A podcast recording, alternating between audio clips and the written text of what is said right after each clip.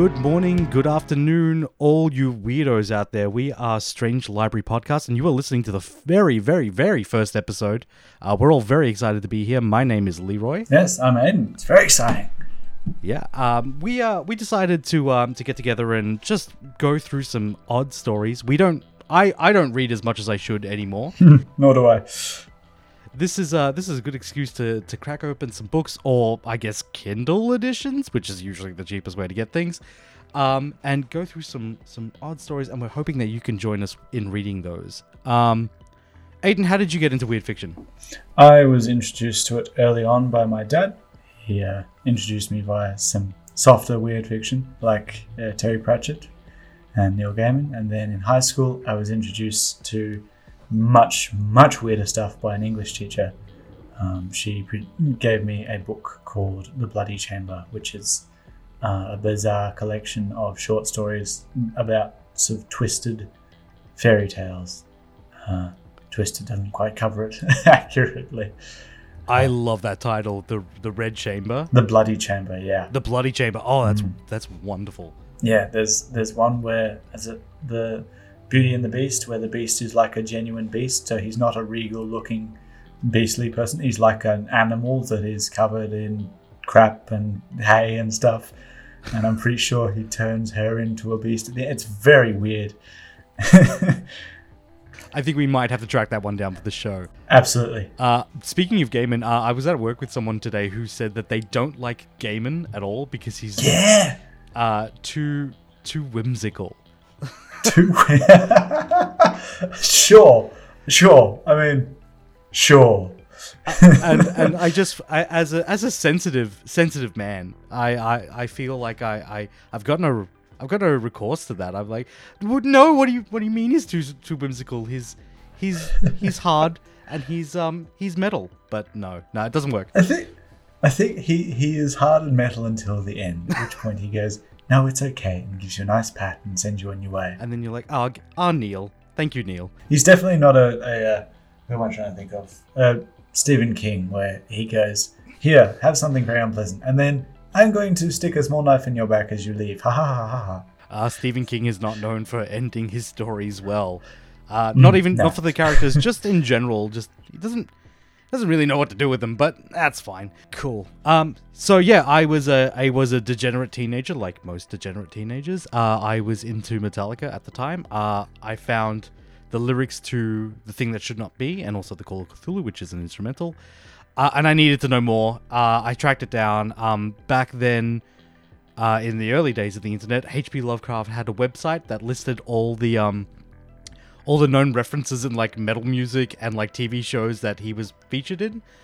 Uh, yeah, so this was before Oh, TV wow. tropes, before Wikipedia, and I just thought I was I was absolutely enthralled. I'm like, I'm going to track down all these all these references, all these stories, and read them all and listen to them all, um, because I just I needed more H.P. Lovecraft references in my life. Uh, and from there, yeah, I mean, I just kind of like spiraled out. I've always been more interested in strange stories that don't have solid conclusions that just get weirder and weirder and weirder. Well, I always great great characters are some of my favorite characters. I like it when a protagonist is just a little bit questionable.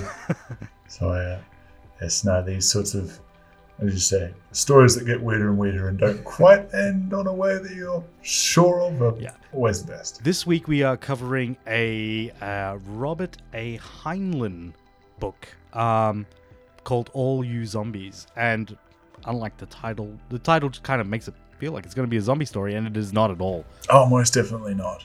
Uh, um, we need to put a little uh, a, a a thing in the, the title that says "P.S. Not a zombie story," just for the people who are tired of zombies.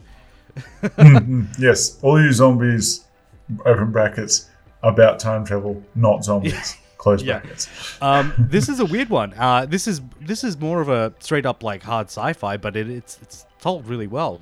Um, how did you find this story? This is this is a recommendation from Aidan. I started reading this story back when I was in university. I can't remember how I got introduced to it, but I remember looking it up and finding there was this PDF online and it was nine pages long. I was like, oh, okay. So I read it in an afternoon, just sort of in between lectures. And I remember just being quite enthralled and being very proud that I could, in fact, draw up a uh, an image of the the time traveling lines for the protagonist and how it all intersected. Um, yeah, I can't actually remember how I got it got introduced to it, but I'm very glad that I did. Yeah, it's a great first pick. Um, so uh, some of you might know Robert A. Heinlein as the author of the original uh, Starship Troopers, uh, which is possibly an authoritarian, pro-authoritarian piece of work. But uh, Yeah, I'll be honest. I it was this is one of those books that I read and went, "Wow, this is cool," and then didn't think anything else of the author. And then I found out years later it was written by who he actually was, and went, "Oh, oh, okay." do you know he actually coined the term Space Marines? No, thank you. Yeah, thanks for Space Marines, Robert. Um, now, All You Zombies is, like you said, a short nine-page book. Uh, do you want to go through the um the story with us? Yeah. So the uh, very basic, very very basic synopsis is a man called the unmarried woman walks into a bar, and the bartender says to him, "I would like to offer you a job," and the unmarried woman says that he's going to tell a story that is the weirdest the bartender has ever heard, and the bartender says, "All right." If this, bar- if this story is the weirdest I've ever heard, um, you can have this bottle of. Some awful drink. Yeah, which actually comes into the story later. That is about as far as we can go before spoilers become very, very spoilery because this is a story that just spirals, and if you know the twist, it unfortunately means that a lot of the story is a little bit made null and void because nine pages means the twist is the story. If that was enticing enough for you guys, feel free to pause the podcast, find the PDF because it's actually really easy to find. Um, we may even be able to link it in the show notes. Have a read. It's not very long, but if you're not interested in doing that, we're going to go through the story now as is. Uh, spoiler, spoiler alerts, alarm sounds. Editor, put in some kind of notes. Also, spoiler spoiler alert for the film Predestination, which is based on this book, and it is a very good film. And if you enjoy the story after reading it, go watch that film because it's basically a play for play with just an added character so that things don't become messy. Except not really an added character. Except not really an added character. Yes, spoilers, not really an added character because it's one of those books. so as you said it starts in a bar the uh, date time and location are kind of like noted in in bold right at the start it's a time zone 7th of november 1917 uh, ntc the bartender starts talking about this character the unmarried woman coming in being uh, a surly customer Yes. He says he's sizing up this this young man because he'd like to hire him to be a part of his sort of agency company. Um, and he he mentions that this man is renowned for his stories. He writes short, sappy stories with a tendency to be able to find the woman's side, the woman's sort of angle. this character is like we said is called the unmarried mother which is a which is an odd name um, right away i mean it was it was hard getting my bearings because i knew it was set in like a real-ish world it was new york 1970s but um, It's an alternate history 1970s. yeah yeah so um uh, it, right away the, the bartender says uh yeah we we are the temporal agents. We just kind of throws that. I love the um the really casual world building in this. Oh yeah, no, the amount of they'll just throw something out there that's incredibly important and then just keep going past. It's like, whoa, whoa, hang on, yeah. Hang on. and and i do want to remind the, the the listeners that this is nine pages long. Oh yeah, yeah. all this world building gets done beautifully. At, at some point, the the bartender kind of looks down at a ring that he's wearing. and is like, "Oh yeah, I bought that in like pre pre Christ Greece from a from another temporal agent. Eh, it's just a it's just an Ouroboros. I really like it. Um, Yeah, exactly. Well, I mean, if we take the first, was it the first two sentences, uh, 2217 time zone V estimated, 7th of November 1970 NTC, Pop's Place. I was polishing a brandy snifter when the unmarried mother came in. I noted the time at 10:17 p.m. Zone 5 or Eastern Time, November 7th, 7th 1970. Mhm. Temporal agents always notice time and date. We must. Oh, as you say, that is like a truck ton of world building in three sentences. Ah, it's just so good. So yeah, he he basically approaches he approaches this young, the unmarried mother who he describes as a 25 year old man, um, who is surly, doesn't doesn't like to drink with others. One thing that you kind of note right away is that the bartender seems to know a lot about how this unmarried mother behaves. Knows that if uh, he's feeling particularly surly, he'll respond this way, and if he's feeling like a little bit down, he'll respond this way. But he kind of like jumps in and says, "Oh, go on. Uh, you've you've got you write so beautifully. You've got such a feminine touch when you when you write. Do you want to tell me about it?" And the unmarried mother kind of like uh really kind of like noir like, "Oh, let me tell you my story." And bets a bets a bottle of that awful drink that they're drinking. Yes, he says this. I bet that this will be the weirdest story you've ever heard. yeah. and of course, the temporal agent, who we're not sure is special at all. He sort of seems to know a lot, but they don't really explicitly say anything. Says how he's heard a lot of stories. He's a bartender. He's heard stories. Um, and the the unmarried mother says none like mine.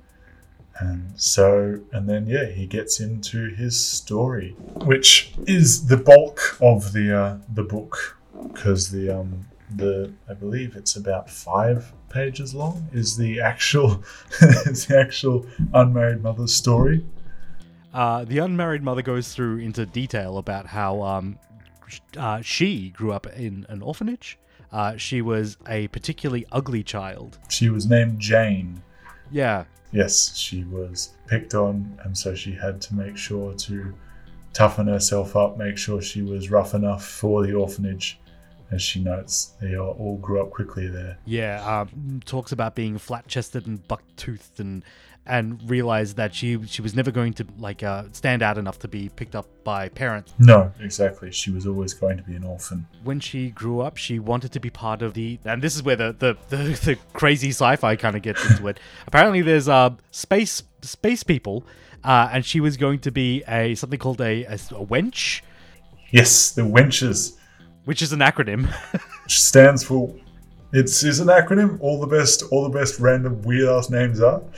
Uh, yes, Wenches, which stands for Women's Emergency National Corps Hospitality and Entertainment Section, which is in short basically space hookers. yeah, well, I was gonna say geishas, but you know, I sure. I mean, space escorts. They they appear to be designed such that they attend to the spaces, as they call them, um, and provide them with a good time, provide them with solace, provide them with anything they need, basically, when they're on their voyages or when they come back. Yeah. And one thing she she does mention is that usually these uh, wenches end up married to spaces. They they end up having a decent life, and this seemed to be the best way forward for her. Uh, yeah, they would even guarantee like uh, like surgery and stuff like that, so they would fix all of her physical problems that she th- thought that she had. But that didn't go to plan because right before right before she was going to sign up and get shot off into hooker space, It was during her training, I believe. She was she was training during her training, and when she was she was going to charm school in the evenings to make herself more charming. Yes, she meets a very lovely young man who weighs a fistful of hundreds in her face. oh god, I love it. This comes back by the way. yeah, I know, isn't it Yeah. good? And I know Um, we're teasing you listeners, but we're getting there. We're getting there. Oh yeah, waves a fistful of hundreds in her face, and uh, flirts with her, and ends up, well, he ends up making making her fall in love with him, and they, yes, end up together and Yeah, very um, very happy. she ends up pregnant from this encounter, uh, and the Hmm. Unbeknownst to her, it should be noted. unbeknownst to her, yes, uh, and um, the the dude disappears, never finds him again, Hmm. uh, and after she gave birth, the birth went fine.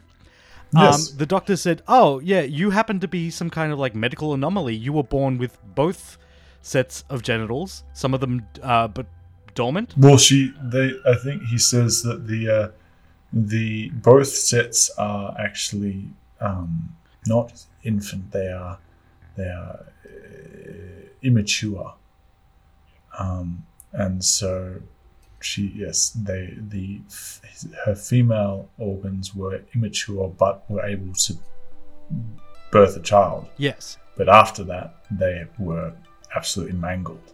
And so, yes, he, she now has these male sets of organs, which, while immature, can be brought out and can be made to become mature so that, yes, she can become, as the doctor says, a fully fledged man. Yeah. Um, even t- talks about how before her rehabilitation was o- over, she was staring down the cleavage of nurses that she had fully transformed into a man.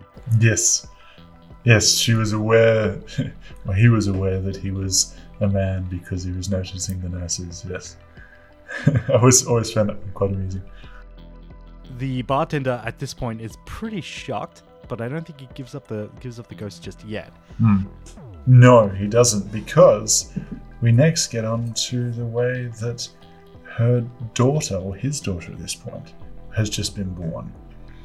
And the daughter, he he decides he's going to do right by her. He's going to make sure that she ends up having a happy life because she he doesn't want her to end up in an orphanage just like he was. Yeah, and definitely doesn't want to have um, like wants to be a good parent, Exactly. one regardless of of, of um, gender. Exactly. But ultimately, he notes that this is for naught because a few days later he is abducted from the hospital by a man claiming to be her. I'm sorry. A few days later, she is abducted from the hospital by a man claiming to be her uncle. And the unmarried mother says that he never saw his daughter again. Yeah, so the unmarried mother suspects it's the uh, the father of the child. I don't doesn't really say why she suspects it, but yeah, I mean, let's go along with it. Well, she. I'm pretty sure he says it's because there is no other person who would have any other reason to. Yeah, sure, fair enough. He, he sort of figures, of all the people in the world who want to steal his child, it only makes sense to be his partner. The bartender uh, gives it all up at this point. Well, gives some of it up at this point because it just it just keeps unfolding. Um, Well, there's the great, great line where, when asking about the child, the bartender asks, What did this man look like? And the unmarried mother, in a very, very you should take note of this sentence because it's going to be important later, but we're not going to make a note of that, says, Just a man with a face shaped face like yours or mine. And if you haven't worked it out already, that is one of the most important sentences in the story. the, there there are a lot. If you go back and read after you know the twist, um, there's a lot. Mm. There's a lot. Mm. Like pretty much every sentence is like, oh, oh, oh, oh, okay. oh, yeah, it shows you everything, and if you have no idea what it is, it doesn't make any sense. But if you do, it's like, oh my god, that's. So the bartender says, "I actually, I can, I can find you. I can help you find this person. Like, um, if if I do this for you, you you have to come work for me." Uh, and the unmarried mother says, "Oh, I'm going to kill him." And the bartender says, mm, uh, "I don't think you should. Nah, I don't think you're going to." uh, which which I didn't. I thought it was going to be a morality tale about you know like am, uh, like revenge and stuff like that. But no, that's not that's not relevant. I keep forgetting that they're temporal agents. But yeah, um, so the the bartender says, you know, come in the back with me. Um, the the the bartender yells at his um, uh, like his his colleague, yeah, His colleague and says, yeah, his colleague and says, we'll be back in a minute. I'm just taking him out the back. yeah. But he also he also yells at his colleague for playing the wrong music on the jukebox because Yeah, okay. And yes, the song that's playing. Another one of those ones. Yes, because as they're leaving, the song that pops on, he says it was that sort of old time music and he hated it, so he made sure to get music that was um, a little bit Yeah. more modern, I believe, is what he said. he hated the music of the 1970s. Yeah. Exactly. Where is it? There it is. As he's as he's as he's leaving, the jukebox suddenly jukebox suddenly blares out. I'm my own grandpa. yeah, which is so remarkably on the nose, and yet still. I think it's actually a tape from his diary, and and like or, or, or like a like a, a tape from like the agency, like his like mission stuff, and they they put the wrong tape in. No, no, no. It's no, no, no. It's a um. It's it's a song. It's a song from that era. Oh, And really? it's just yeah. one of the one of the crappy songs that he hates. Oh, okay. And he thought he'd vetted them all, but he hadn't vetted that one, obviously. Oh, and so it pops on. Yep. Uh, I I read it that that he put in he accidentally slipped in one of his mission tapes into the jukebox by accident, and like no no you're playing the wrong tape like turn that off put the music back on, uh but anyway No, no, I think. No, I'm pretty sure it's just a song. yeah okay um I'm gonna I'm gonna flip through it again because it's only nine pages and I can do that in a sitting um Exactly. yeah so um the the bartender uh, drops off uh, the unmarried mother at a time and place uh Well, first, firstly, the the I was very impressed at the way time travel in this is Yeah, very yeah, different really to the way I've seen it before, because they always, whenever you see time travel, you see like little uh, gadgets, spin, or you have like a, um, box that you go into or something like that. In this, they describe a net, and he says there's a specific way you have to throw the net such that the people who are in it get um, transported in their entirety and nothing else. And he says many many agents use different forms of tactics to get the people they try and transport in, but he tends to just be blunt with them and uses that moment of shock to transport them in the way he does in this story. Yep, and um, and if you do it wrong, you might teleport, but without a toe or missing a leg, and you'll leave time evidence everywhere, and they don't want to do that. Or or teleport with a wall. Yeah, yeah. It kind of reminds me of the, the, the teleporting, the time travel thing from uh, Terminator, where uh, it kind of deletes the uh, the area around it. Um, Hmm. I, I I got that image instantly when I read that part. Yeah. So yes, he teleports. Well, doesn't teleport. Time travels the unmarried mother back in time, um, around about seven years, I think it is, back to 1963 from 1970. Yeah, Cleveland, Ohio. Um, Yes. and hands him a wad of cash. yes, making making sure he notes that the cash is from that time because he says that the agency will are happy to provide as much money as they like as long as it's in the correct time. Yeah, they don't want to cause um, temporal problems, uh, Yes, unnecessary paradoxes. unnecessary paradoxes. Yes. Um, at that point, the, bartender becomes the main main focus of the story, as opposed to the unmarried mother. Uh, the bartender simply says that um, the unmarried mother is going to realize that he's not as nice as he thought he was. uh, and then and he will come back and pick him up in a, uh, in a little while time. He basically says. Um, then the bartender teleports to uh, the time in which the daughter was born, takes her, Yes, teleports back in time, drops her off at the orphanage. yes, he he he, is, he transports forward, transports a year forward to yes to the hospital and steals Jane. And he notes it should be noted at this point he names her as Jane. So it is it is the first confirmation because he says baby Jane when Yep. he puts her down in the orphanage. Uh, and then teleports back to 1963 hmm to to pick up the unmarried mother. who is now stepping away from the front door of a yo- lovely young woman who he's fallen in love with called Jane, who is about to realize she's pregnant. Yeah, I, I, I, I must admit I was a little confused at this point. I'm like, wait a minute, like you haven't really explained how they've fallen in love. Like, did you disappear for a little while? Like, what's going on? Uh, but yeah, uh, Jane has fallen in love with herself. Teleported back into the past. Yep. Yes. Uh, absolutely.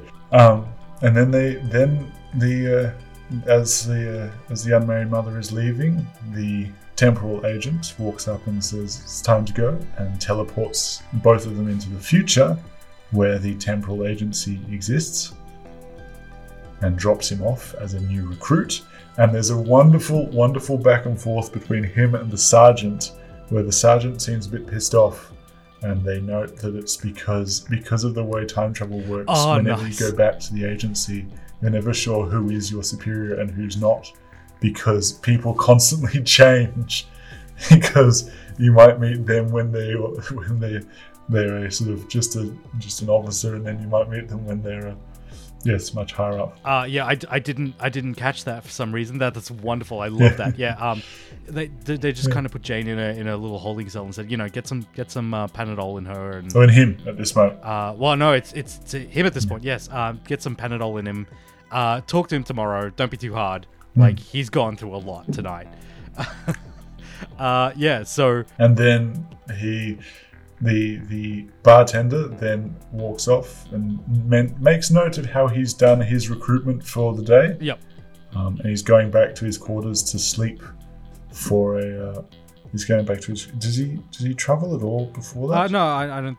Uh, doesn't, something does he? about the 1985 sub Rockies base. Um, Yes, he goes. He goes. That's that's when he drops off his. Uh, that's when he drops off the unmarried mother. yeah. So the the, the future sure. of 1985. Hmm. Uh, yeah. And then, yes, and then he goes back to says he goes back to his quarters because he's done his recruitment process, and he notes that he is confident that the unmarried mother will get through because he did, didn't he? and yes, then Yep. the the bottle makes a reappearance. Uh, yeah, so he's uh he's uh doing he takes a swig of the bottle that um he bet on this weird story, uh, and says, "Oh God, I can't I can't remember why I ever liked this drink." Hmm. And um, as he's making notes for the the case that he just did, he um he rubs on his belly and talks about his cesarean scar that he got. hmm While drinking the bottle that he says he rightfully won. Yep. Yep, he that he right one. I didn't pick that up either yet. Uh, wonderful.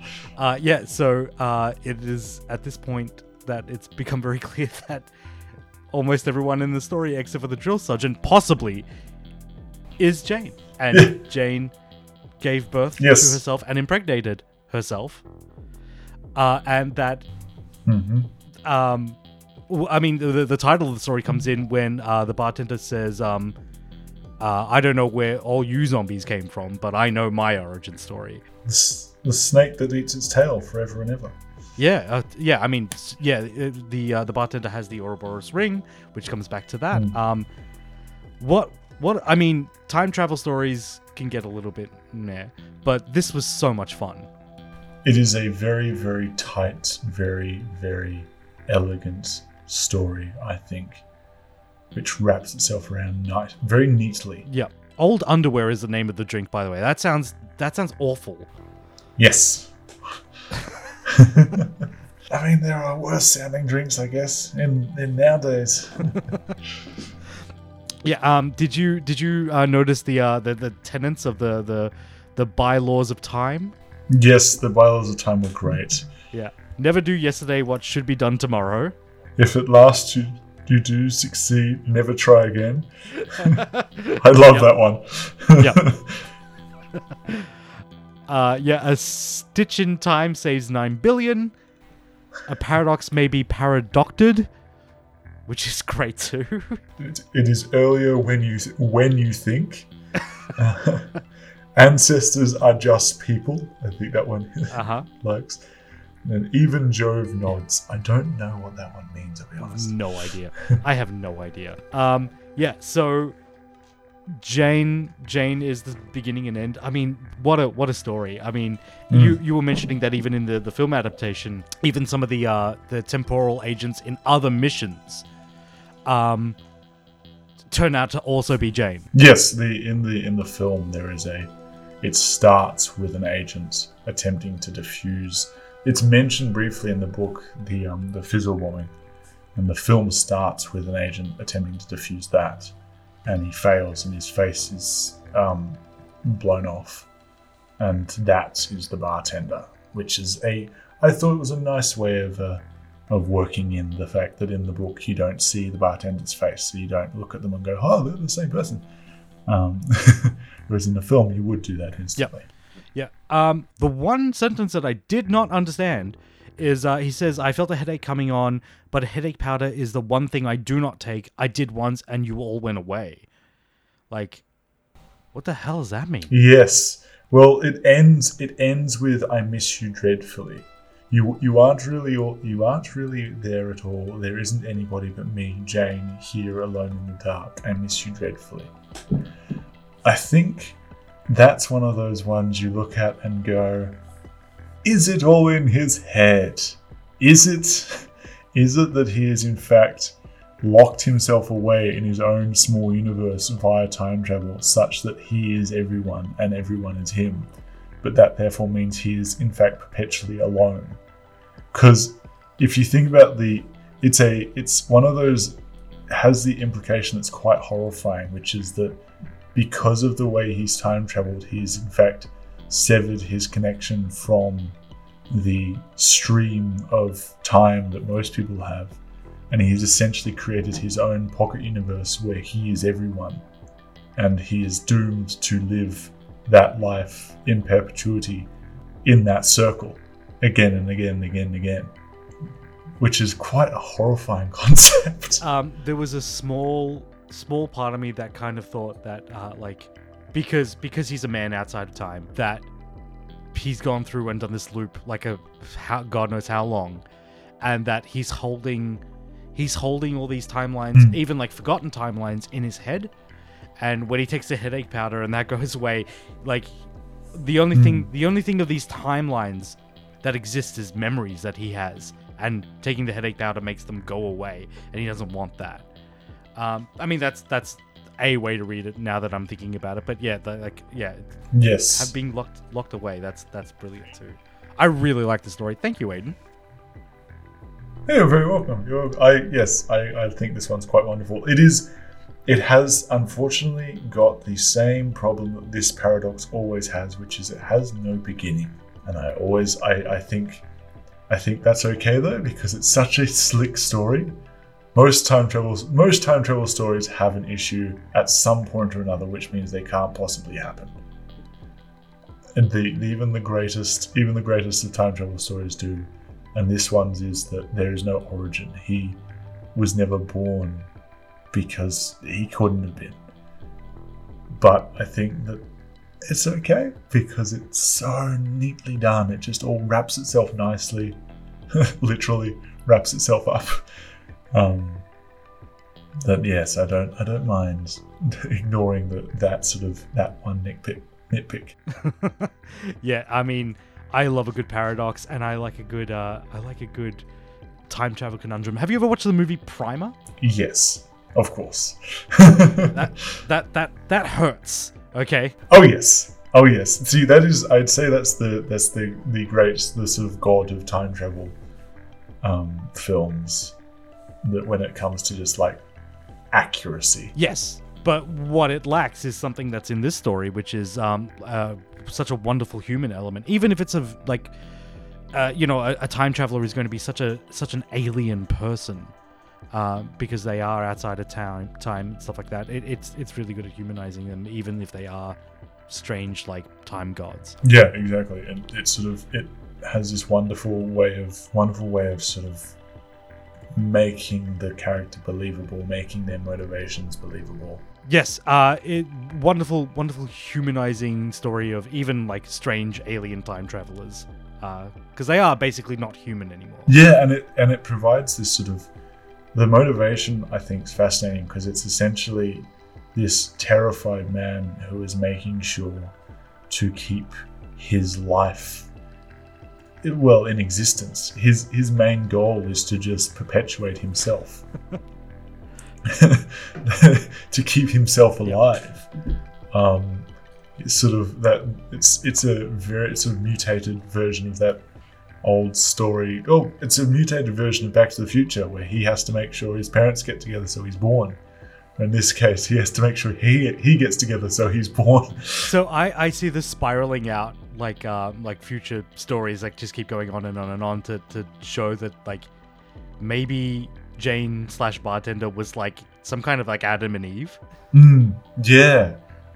Yeah. And and is and is everyone? Yeah, that's an interesting interesting thought. Um, so wonderful book. Um, if you want to discuss this with us, we do have a Discord. Um, if you, we'll, we'll have our website in the show notes, uh, strangelibrarypod.com. Uh, you can find our Discord there. Um, if you want to join in next month, uh, we will be covering a book called The Last Feast of Harlequin. It is a novella by uh, Thomas Ligotti. Have you have you read any Thomas Ligotti? No, not even slightly. Oh, Looking okay. forward to this So, uh, Thomas Ligotti is considered a, a Lovecraftian contemporary. I've read some Thomas Ligotti, and it is really wonderfully creepy stuff. uh, and I think, um, as far as a contemporary goes, like, I, I- I don't think calling him a contemporary of Lovecraft is, is really doing him justice. He is a very talented writer uh, in his own part. um, some people might know him as uh, the guy who wrote the man's. Let me just have a look at that. Yeah, the so some people might know Thomas Ligotti as the man who wrote the Conspiracy Against the Human Race, which is not really a fiction. I haven't read it, but apparently it is the inspiration for um, Rust from uh, True Detective. His nihilism. Uh, have you seen True Detective? No, but that also sounds exciting. Ah, True Detective season one, probably my favorite TV show of all time. Um, manages to be Lovecraftian without supernatural elements, okay.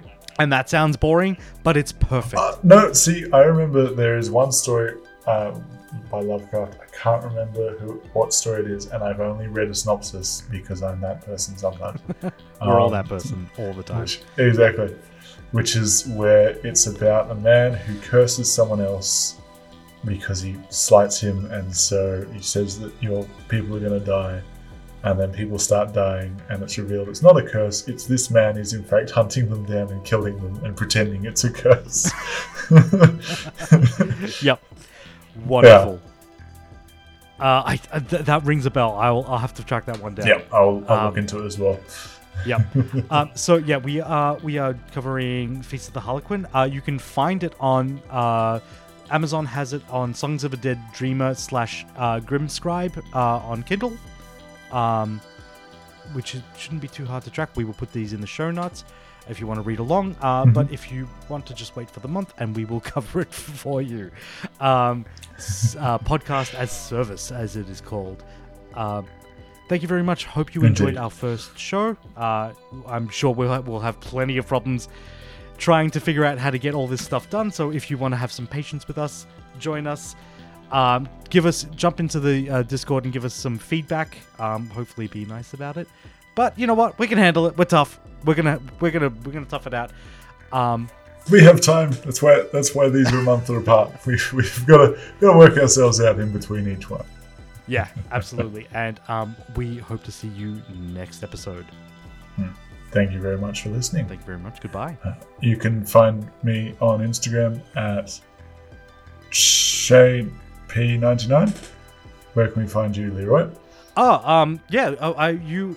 I should have mentioned this before. You are yourself a, a an author of short stories.